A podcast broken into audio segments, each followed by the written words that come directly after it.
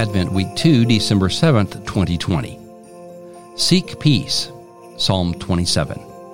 Your face, Lord, do I seek. Do not hide your face from me.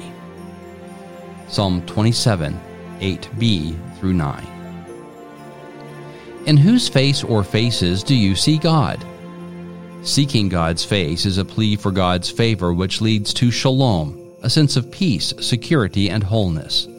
And shalom is not an individual experience, it's a state of being for all God's creation. Nevertheless, individual peace and security that is not an end unto itself can be the beginning or the sustaining middle of a larger effort toward shalom bringing. And when the soul grows weary under torment and constant struggle, it's easy to join the psalmist's loud cry Be gracious to me and answer me. Your face, Lord, do I seek. What we seek is not the kind of shallow peace that suggests everything is okay when it is definitely not okay, but the kind of deep peace that provides sustaining energy to stay engaged in the work of justice. What we seek is not the kind of resigning peace that encourages the acceptance of suffering because that's just the way it is, but the kind of visionary peace that allows the imagining of a vibrant life free from torment and turmoil.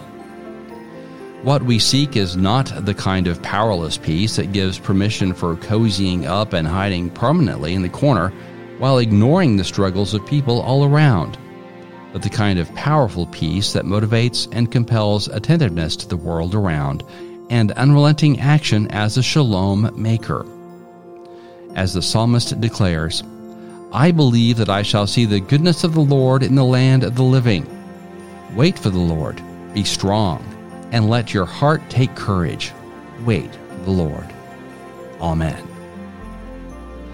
Reverend Susanna Wesley Southard, Interim Director of Supervised Year in Ministry Program, Chaplain, and Instructor in Ministry Studies.